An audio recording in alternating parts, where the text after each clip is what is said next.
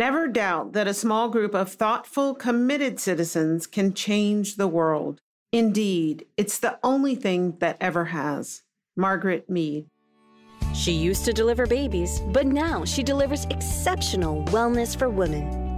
Welcome to her Brilliant Health Radio, where holistic women's health expert and board certified OBGYN Dr. Kyrin Dunston shares revolutionary insight from leading experts on what you need to know today to treat the root cause of disease, heal, and create the radiant health you've been searching for. Lean in and get ready to experience the bountiful, blissful, and beautiful vitality that you deserve. Hey, it's Dr. Kyrin. Welcome back to another episode of Her Brilliant Health Revolution. Thank you so much for joining me. I think you're going to really find my guest very inspiring, but spoiler alert, you might find this information challenging. I did.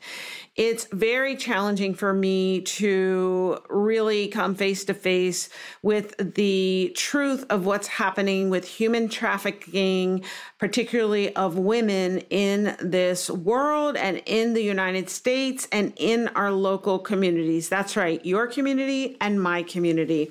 It's something that you don't hear about a lot in the media and it really is underreported and it's affecting so many people. So, this may not be a subject matter for kids. If kids are in the car, you probably don't want to have this on while they're there or put on headphones. And just a warning, it is challenging and it can be a little bit triggering to really hear the facts of what's going on and to know that this is really endemic, an epidemic, and it's something that not a lot of people are aware of or doing something about. So when I learned about my guest today, Rima Nashashibi, I immediately had to talk to her and have her on the podcast because this is a topic that I'm very passionate about. I previously have worked with a nonprofit in Atlanta working with rehabilitating women who had been trafficked. And I worked on helping them to improve their office skills and prepare for job interviews because a lot of them had never had to go for job interviews. They didn't know what to wear, they didn't know what to say, they didn't know the etiquette. And this is something that you probably take for granted. I know I take for granted that it's something so ingrained in me. I learned how to do it when I was in high school. Well, these women who are trafficked, sometimes from a very young age, they don't ever have these experiences. So they don't know what to wear. They don't know what proper etiquette is. So that was how I paid back the community when I was living there at the time and worked with them. And it was really delightful to work with them. So Rima raises money to help them, to fund activism, to try to get laws made to change this. And we're going to talk about chhaupadi, what chhaupadi is. You've probably heard me talk about it in the intro. And, or actually, I will talk about it. So I didn't know, it wasn't familiar with that word. And Rima had to clue me in, so she'll clue you in too. There's so much that I was not aware of that she brought to my attention. And I think you're really going to appreciate having this brought to your attention too. And then I challenge you to take this information and just don't feel defeated, but to take it as fuel and ask yourself what can I do? Because, like I said in the teaser, and this quote came from Rima, it's one of it's her favorite quote. Never doubt that a small group of thoughtful, committed citizens can change the world. Indeed, it's the only thing that ever has. And Margaret Mead said that. So I'm going to challenge you to think about what is something that you could do today, tomorrow, this week? What is something you can do? What action can you take to increase awareness about human trafficking? And maybe you might want to volunteer for an organization that helps to put an end to this. There are lots of them. So I'll tell you a little bit more about Rima and we'll get started. Rima Nashashibi is the founder and president of Global Hope 365, a local nonprofit dedicated to ending harmful practices towards women and girls, such as child marriage, human trafficking, and chhaupadi. Rima is an internationally recognized speaker, political and community leader, and activist with more than 20 years of experience in global activism, promoting openness, equal opportunity, tolerance, fairness, and justice for all persons of all genders, ethnicity, religious backgrounds, and political persuasions. Rima has been a featured speaker internationally and has been hosted by the U.S. Department of State in Jerusalem, Qatar, Bahrain, and Kuwait. In addition, she groomed Saudi women on government office candidacy during the historic inaugural election in 2015 that first allowed women to participate. We are all getting through this together, one day at a time, and it's a perfect opportunity to dive into some issues that we may not be aware of that we need to be aware of, other than COVID 19, that are important because they're going on every day. And so, can you help everybody listening understand? How is human trafficking still an issue in 2020? Sure. As you know, I founded and I'm the president of Global Hope 365. And Global Hope 365 is dedicated to improving the lives of women and girls locally, nationally, and worldwide. We advocate for their safety through raising awareness, education, and empowerment. And our goal is ending harmful practices against women and girls, starting in California. And these harmful practices are child marriage and human trafficking. So, everybody, I do 10 to 12, I used to do 10 to 12 speaking engagement a month to raise awareness and save lives. Now we're doing them digitally. Most everybody thinks that human trafficking is these foreign women that are brought into the US, or it's something that happens overseas but doesn't happen here. I tell you, everywhere I go, that's what people think, and I'm surprised and I'm shocked. But actually, 96%, between 90 and 96% of the women in sex trafficking in the US are US citizens. And so they're trafficked in the area that they live in. But the way there's a lot of ways that traffickers try to recruit women. Uh, people think it's about kidnapping. Some of it, yes, but now with the advent of social media, a lot of the women, girls, and boys are recruited through uh, social media, through gaming rooms, through chat rooms, by somebody waiting outside the school looking for that young girl who's walking alone and then they approach them, they groom them, they promise them designer items and uh, expensive lifestyle, and they send them to get their nails done, their hair done.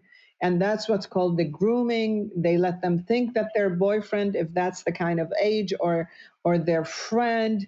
And then after they uh, trust them completely, then they start saying, well, would you please help us make the rent? Or I need you to help me make my rent. You trust me, right? And then it starts, why don't you sleep with these men? Uh, some other examples is a girl in middle school asked another girl, you know, my dad and I will take you home. Well, six months later, the father found his daughter uh, needless to say, that man wasn't the other girl's father. And she was raped and she was put into sex trafficking. Uh, hadn't the father had enough money to hire a private investigator to find his child, they wouldn't have been able to find her. And so, parents and teachers and everyone need to be aware of the signs of basically trafficking. There's a lot of signs that. Well, let's get into that in just a second, but I just want to, just for everybody listening, because that was a lot that you just said, and uh, there are a lot of people who are not aware of this. I wasn't aware until a few years ago when I was living in Atlanta and was made aware that it's a huge problem in Atlanta and um, I actually volunteered with a group for a while that rehabilitated women who had been um, trafficked. So, for everybody listening, what is the difference between prostitution and human trafficking or human sex trafficking? What's the difference? Thank you for that question. It's very important. Human trafficking, which involves both labor and sex trafficking, is about fraud, force, and coercion and somebody making money out of somebody working for them again either for labor or in sex trafficking Did you know that a trafficker, and it's too bad I can't show you a video, it's extremely powerful, that a trafficker working two women can make $800,000 cash a year. And these young women will have 14 to 16 to 20 men going through them a day. So, fraud, force, and coercion. Prostitution is when you decide you want to do that either to augment your income or because you think that's the only choice you have. And thankfully, our law enforcement has been educated enough, most of them that is, that now they differentiate between everybody was a prostitute until, of course, their education that now we have aware that there are victims of human trafficking and there are prostitutes.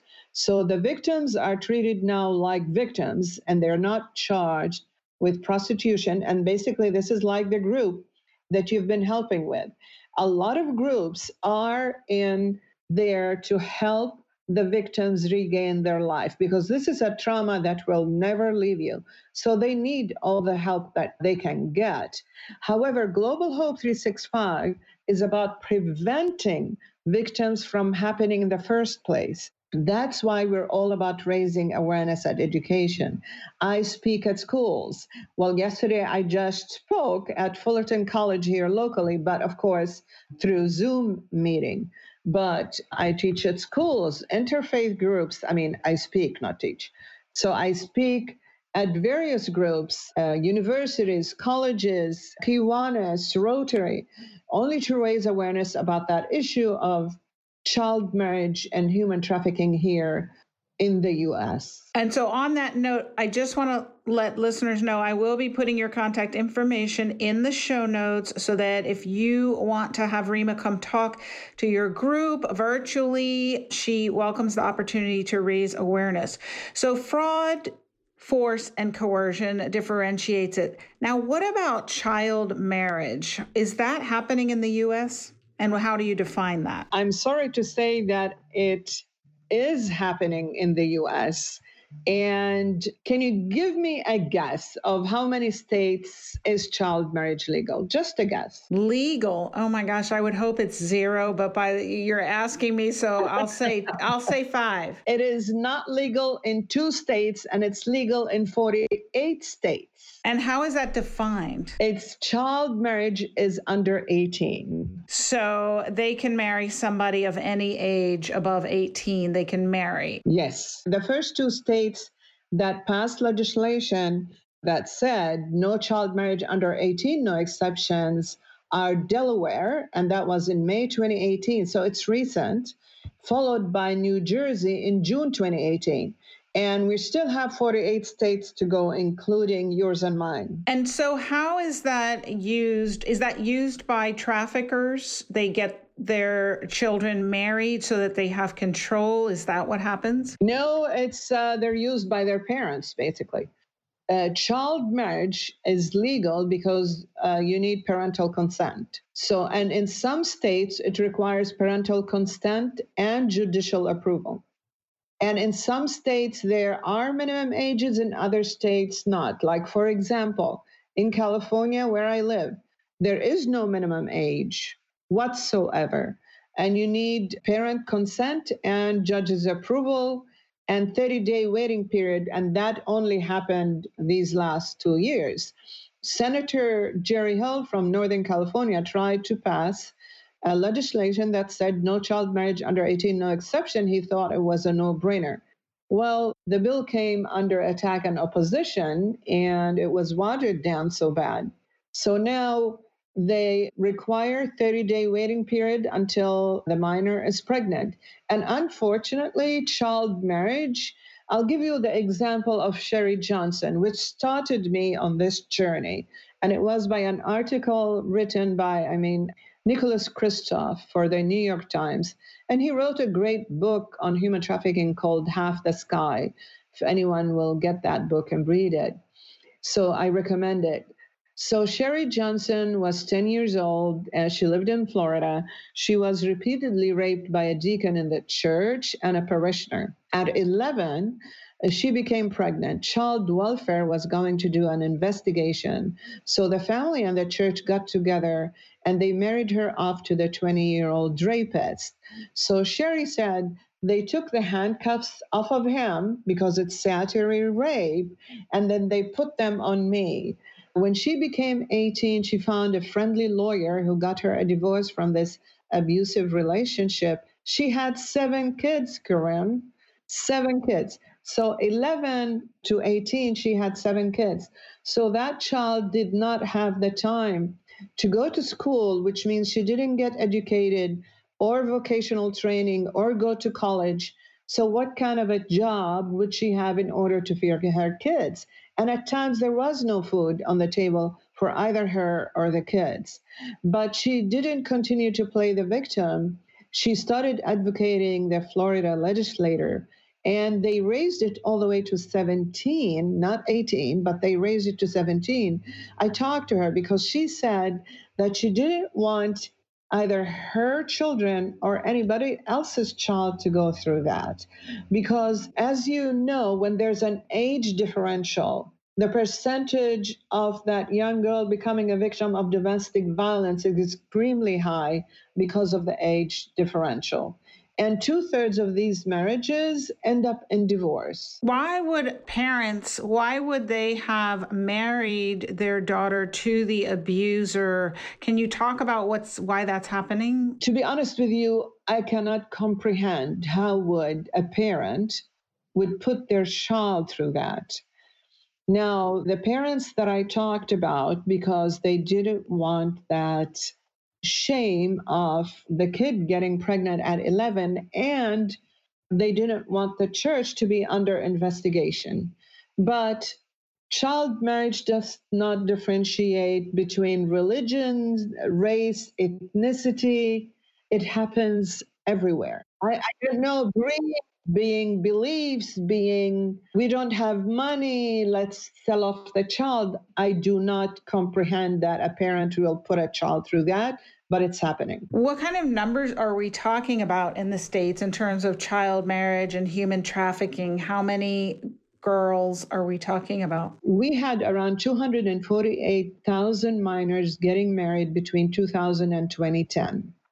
There are 20 three states that do not keep statistics on child marriage. One of them uh, was California until Senator Hill's bill passed. Now they have to keep statistics.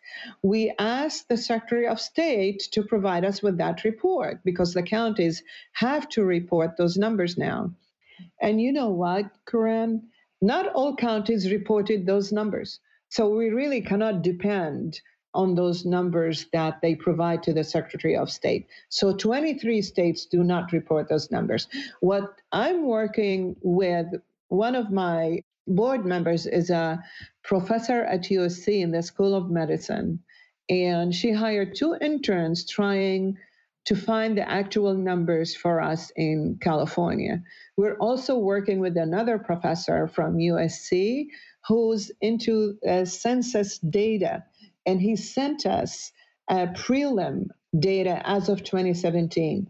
There's very high numbers. We're talking into hundreds of thousands. However, we need to look at this data carefully. We need to make sure it's correct because what the census asks for is I was looking at data of women up to uh, young girls up to 17 they mention married under 17, they mention separated, divorced, or widowed. And they also have male and female statistics. So we need to study those carefully before we can release them. But I cannot give you an exact current number because of that fact that 23 states do not report these statistics. Okay. But with child marriage, it sounds like the parents are usually complicit in that in some way. Absolutely, yes. And sometimes because the girl is pregnant and it could be rape, that they feel if he, the rapist, convinces her that the best thing that happens is married, or the parents convinces them that the best thing is marriage, then he's not charged with statutory rape. He gets a a free card out of jail. And then she ends up being married at 14, 15, 16, 17. Okay, that is so unfortunate. We'll be right back after a short break. Hey, it's Dr. Kyrin, and I have an invitation for you. I know you love the podcast because you're all about her brilliant health revolution. But did you know that I also have a YouTube channel where you'll learn her brilliant health secrets, things you won't find in your doctor's office? There, I'll share videos with you each week talking about a different tool that you can use to heal, lose weight, increase your energy, and move your health in the right direction towards the brilliant health that you deserve. Find me at youtube.com forward slash Kyrin Dunston MD. That's K Y R I N D U N S T O N M D. I'll see you there. Welcome back back to the human trafficking. So that the parents are generally unaware and you started talking about what are some of the symptoms because this can be happening to as i understand it many middle class children who go to good schools and come from good families and the parents may not be aware. And so if you could speak to that and then also some of the signs that parents might look for. Sure so I know you asked me about the data, and I only answered part, which is child marriage, but human trafficking. So 40 million approximately in modern day slavery, which is human trafficking. And that includes 25 million in forced labor and 15 million in forced marriage. That's globally. One in every four victim of modern day slavery are children and women and girls are 99% of victims in the commercial sex industry. So some of the signs just to give you an idea that the as far as the states the highest number in child marriage are Texas, Florida, Kentucky, Alabama, Tennessee. And then as far as human trafficking, number one cause because we don't know the actual numbers of human trafficking. There's a bill in the Senate, the number escapes me. So before you ask me, where they're asking for funds in order to come up with the actual number of victims of human trafficking because we wouldn't know someone is a victim unless they call the hotline or they reach out. So they could be there in plain sight and we don't know that they are. So, but the highest number of calls are from California. We have a very large state, and there's a lot of raising awareness going on. And people know that they need to call, and you can see those numbers that people can call if they're a victim or someone suspect that there's a victim. So California is number one, Texas is number two, Florida is number three, Ohio, New York, Michigan, Georgia, as you mentioned, and then the numbers go on. If people want to learn more about statistics, go to the Polaris Project, to their website. But some of the uh, things or the signs, the red flags that either parents or teachers need to look for one is do they have two cell phones? Two, are they wearing expensive items and designer clothes that they didn't have before? And three, are they missing school frequently? Is there sign of drug use? New and expensive, as I mentioned, items, new or multiple cell phones, changes in behavior. They're now disinterested in activities that they previously used to care about. They avoid looking you in the eye. Homelessness, habitual runaway. In fact, I just was watching yesterday, I came across a website and I was watching an interview. I think it was on NBC, and I forgot what state it was. This young girl, because her grades were lower than usual, instead of trying to face that with her parents, she decided to run away. And then she ended up being a victim of human trafficking. So, physical injuries, or if you see physical injuries or malnourishment, I was speaking at the Newport Beach Women Democratic Club, and another speaker was a victim of sex trafficking, human trafficking. Unfortunately, this young girl, and it's also a very high percent of them, are being lured into sex trafficking by people that they know, either a family member or a friend. This young lady was basically put into sex trafficking by the uncle because her mother and her moved into the uncle's house here from Hawaii, here that is in California. And he sexually molested her. And then he basically forced her to go out in the streets and have to bring him a certain amount of money every day. And she said that while every uh, the students were going home to have dinner and study she had to hit the streets and bring a certain amount of money back to that uncle. And when somebody asked why didn't you tell your mother? Did you tell anyone? she said there's a lot of shame one and anybody and counselors will tell you. There's a lot of shame and people and these young ones don't want to admit to this shame. And they basically feel that they're the ones who started it because the traffickers are so manipulative. And so there's a lot of shame. And also because the mother kept saying, Thank God for this uncle. He's the one between us and being homeless on the streets, and he's our protector, and so on and so forth. So she never told her mom. And she said it wasn't until her senior year that a counselor said, Oh, what are those injuries on your basically arms. And that's why I said physical injuries or malnourishment.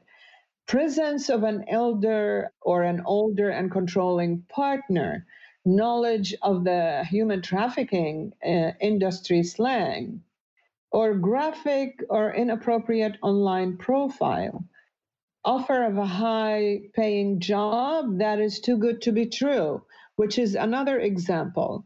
What happens is that sometimes the victims are recruited to become recruiters themselves and they're going to into our middle school middle schools and recruiting other children into human trafficking. And so one example was this young girl who has an iphone and an iwatch and some other designer items. And to cut the long story short she tells the other friend who noticed this that she's working for an, a runner for this businessman and she went for an interview and the friend begs for an interview. They go for the interview. She gets raped and put into human trafficking. Another example i was the main speaker at the international association of insurance professional and after my speech during the luncheon someone came to me and they said their niece was trafficked now, the mother is a lawyer, the father is a doctor, and she was studying in Georgia.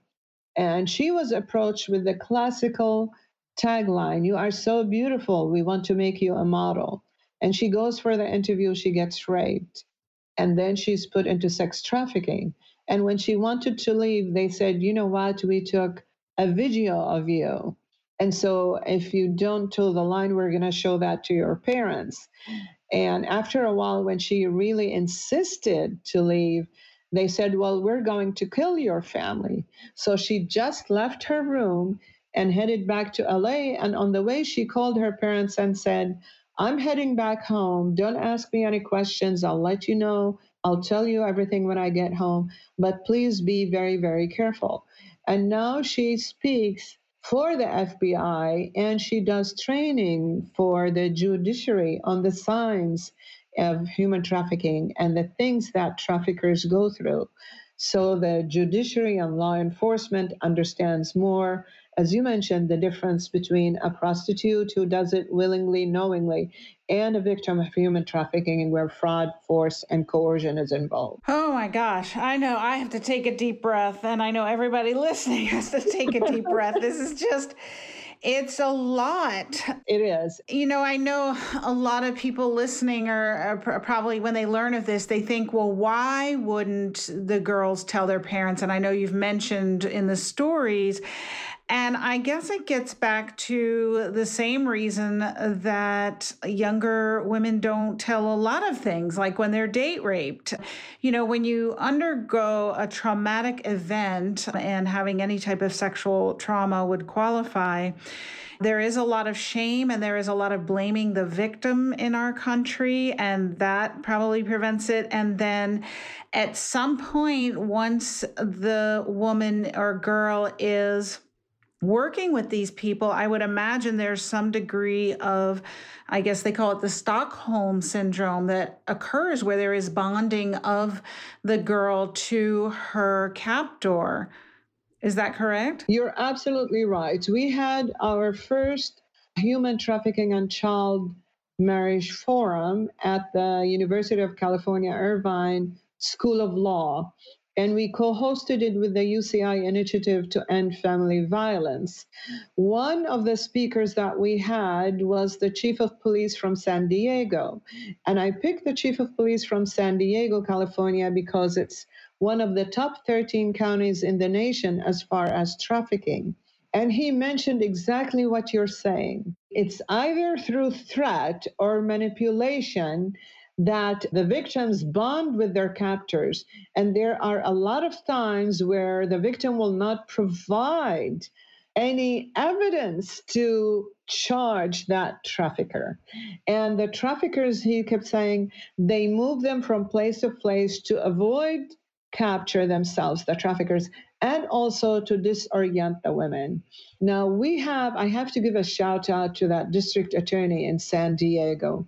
She knew she has a problem, a challenge, and that the youth, there's a high number of youth becoming victims of human trafficking. So now she has introduced a human trafficking awareness program in all public schools in San Diego. They developed that program, it cost them money, and they also got a grant from UBS Foundation, the financial institution, for 2 million. And they rolled out that program into all public schools in San Diego. I'm trying to roll out that program in Orange County, California, where I live, but it appears through some contacts that I just met recently over these virtual meetings that we may be able to roll out this in the Los Angeles Unified School District before even Orange County. So, because we have an assembly bill called 1227 that mandates that a human trafficking awareness program is rolled out in all public schools. Now, this nonprofit. It's called Three Strands Global Foundation. They have a program for elementary kids, they have a program for middle schools, and they have a program for high schools. And they go in and train basically, they go to a school district, they train everyone at the school district. They start from janitors, bus drivers, admins whoever the district is willing to be trained, they train them. Then they ask for volunteer teachers to volunteer to train that curriculum. And so what they charge is somewhere between 500 to 1500 for the training part. And then every time a teacher volunteers to teach and they basically use that curriculum, it's $75. I'm just giving you an approximate figure. So basically, then the teachers will teach that curriculum through the year, but it has to be on a volunteer basis. And they have online curriculum and they have in person curriculum and they have a combination thereof. Now, they rolled out that program into 48 out of the 58 counties in California. And that's why I'm trying them to come in into Orange County and LA County and, and the rest of you know, the 10 counties that do not have that program. Okay, so it sounds like uh, people have been mobilized to increase education, and there are some people pushing through bills to maybe make these laws, which sounds very promising. And what can the individual who's listening and really appalled right now do in their local community? What they need to do is find out a nonprofit or an organization that is trying to prevent that is on the prevention side because we want again we want to prevent the children the minors from going through that trauma So we want to get into a program that does prevention and then be a speaker. Again, I do 10 to 12 speaking engagements a month. And I can't tell everywhere I go that people do not have a clue, as we mentioned, about human trafficking or child marriage.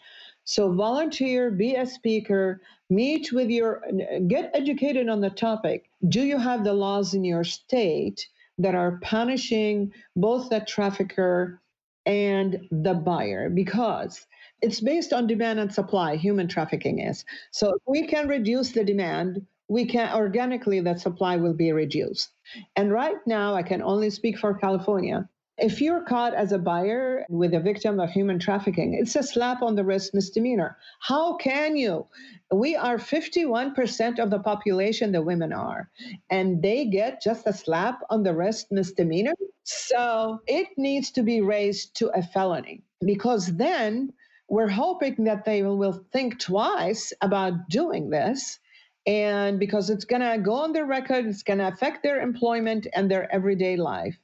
They just did a sting in Anaheim, where Disneyland is, and they caught someone, and the guy decided that that's what he wanted to do between the time he dropped his wife to get her nails done and the time he picked her up. Uh, his luck is that she was an undercover cop. He thought he was going to have sex with.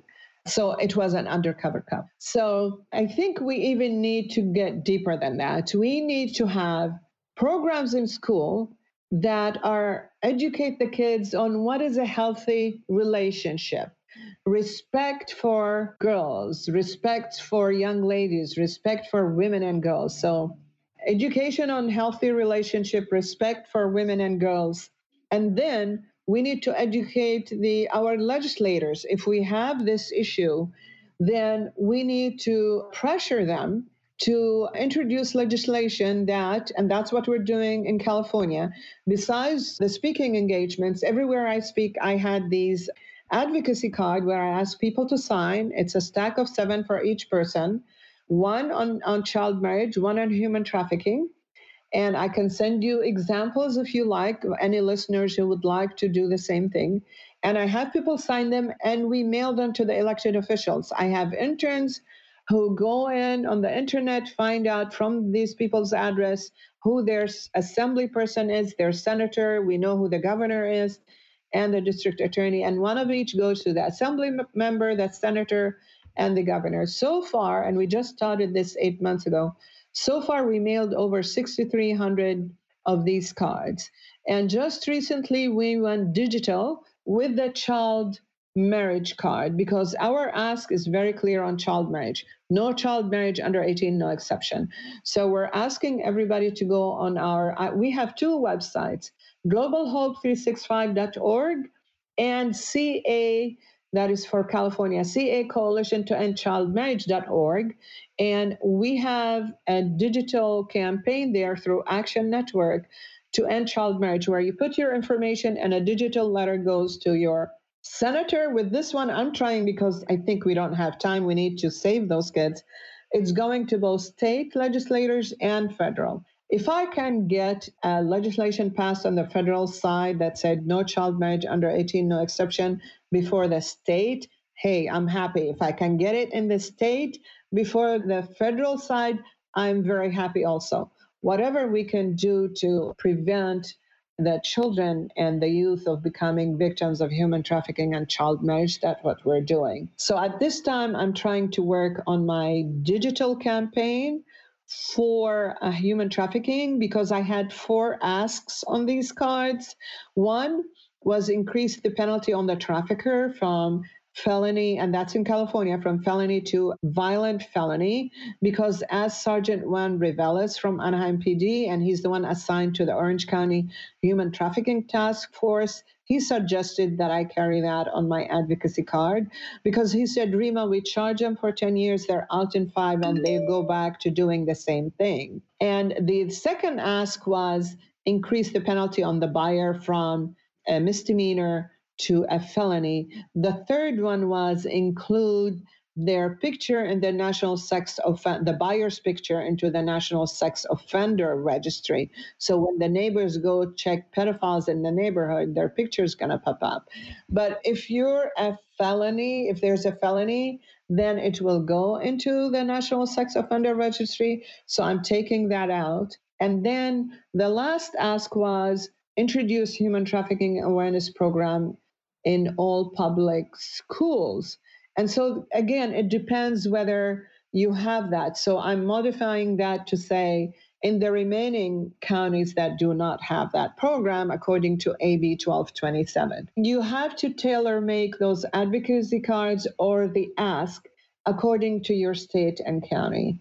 And I did meet with our Orange County District Attorney, hoping that they will do the same as the one in San Diego did, uh, Summer Stephan did in San Diego, it appears that they don't have time to fundraise for their own anti gang program, GRIP, let alone a new program that's brought in by their citizens. So I'm trying to raise the funds myself in order to roll out that program into Orange County schools. Now, San Diego, as I mentioned, it costs $2 million for 300 and 50 students. We have close to 500 students here in Orange County. And so you could do the math, but it costs $5.70 a student. So if I can raise $6 at a time, I can build up a treasury and roll out that program into one school district at a time. I don't have to do it everywhere at the same time. So we basically do whatever we can in order to make things better and protect our minors and our youth. This is some really heavy information, but it's such important information. That's why I wanted to have you on the podcast because I think that we are just not aware that this is happening. We're not seeing it in the media like we should. People should be up in arms, just like we are up in arms about the number of people who have died from the COVID virus or been affected. We have equal numbers on, and greater being affected by the human sex trafficking in the US and child marriage. So I'm going to encourage everyone listening to go to your website. We will put the link in the show notes to the Global Hope 365 website to inquire about the getting the cards that you're discussing and sending them to their legislators, donating their time, their money and really, I love that you shared with me before we started that your favorite quote was by Margaret Mead Never doubt that a small group of thoughtful, committed citizens can change the world. Indeed, it's the only thing that ever has. And you like to say committed women. And I agree. That's why I do this podcast. It's by women, for women, so that you can live healthier lives, not just for one of us, but for all of us, Absolutely. each one of us. And so the high tide lifts all boats when we help each other. So this is my call. You know, I don't ask for people to do things for the greater good necessarily on each podcast, I usually ask people, how are you going to take this information about your health and implement it in your life so that your health can improve? But today I'm going to ask you what you can do towards this cause to help raise another woman, another girl, another child. So thank you so much for joining me, Rima. Any last thoughts you'd like to share with everyone? Thank you for giving me this opportunity. And the, the most important thing is we continue to raise awareness in order to save lives. I'll end with the fact that UNICEF indicated that child marriage is human rights abuse. The State Department issued a report in 2016 said child marriage is human rights abuse in other countries. And I say, what about our country? What about our kids? Absolutely. Thank you so much for joining me. Thank you for having me. Thank you so much for joining me for this episode of the podcast. If you enjoyed this episode, please share it on social media and send it to someone who would benefit from it. If you love the show and really want to support it, please go to iTunes, write a review, and subscribe. This helps other women find us so that they too can heal and enjoy brilliant health. I've got a gift for you if you take a screenshot of your review Post it on your social media and tag me. I'll send you a special surprise right to your inbox. Thank you so much for joining me. And remember, healing and getting optimally healthy isn't magic, it's science.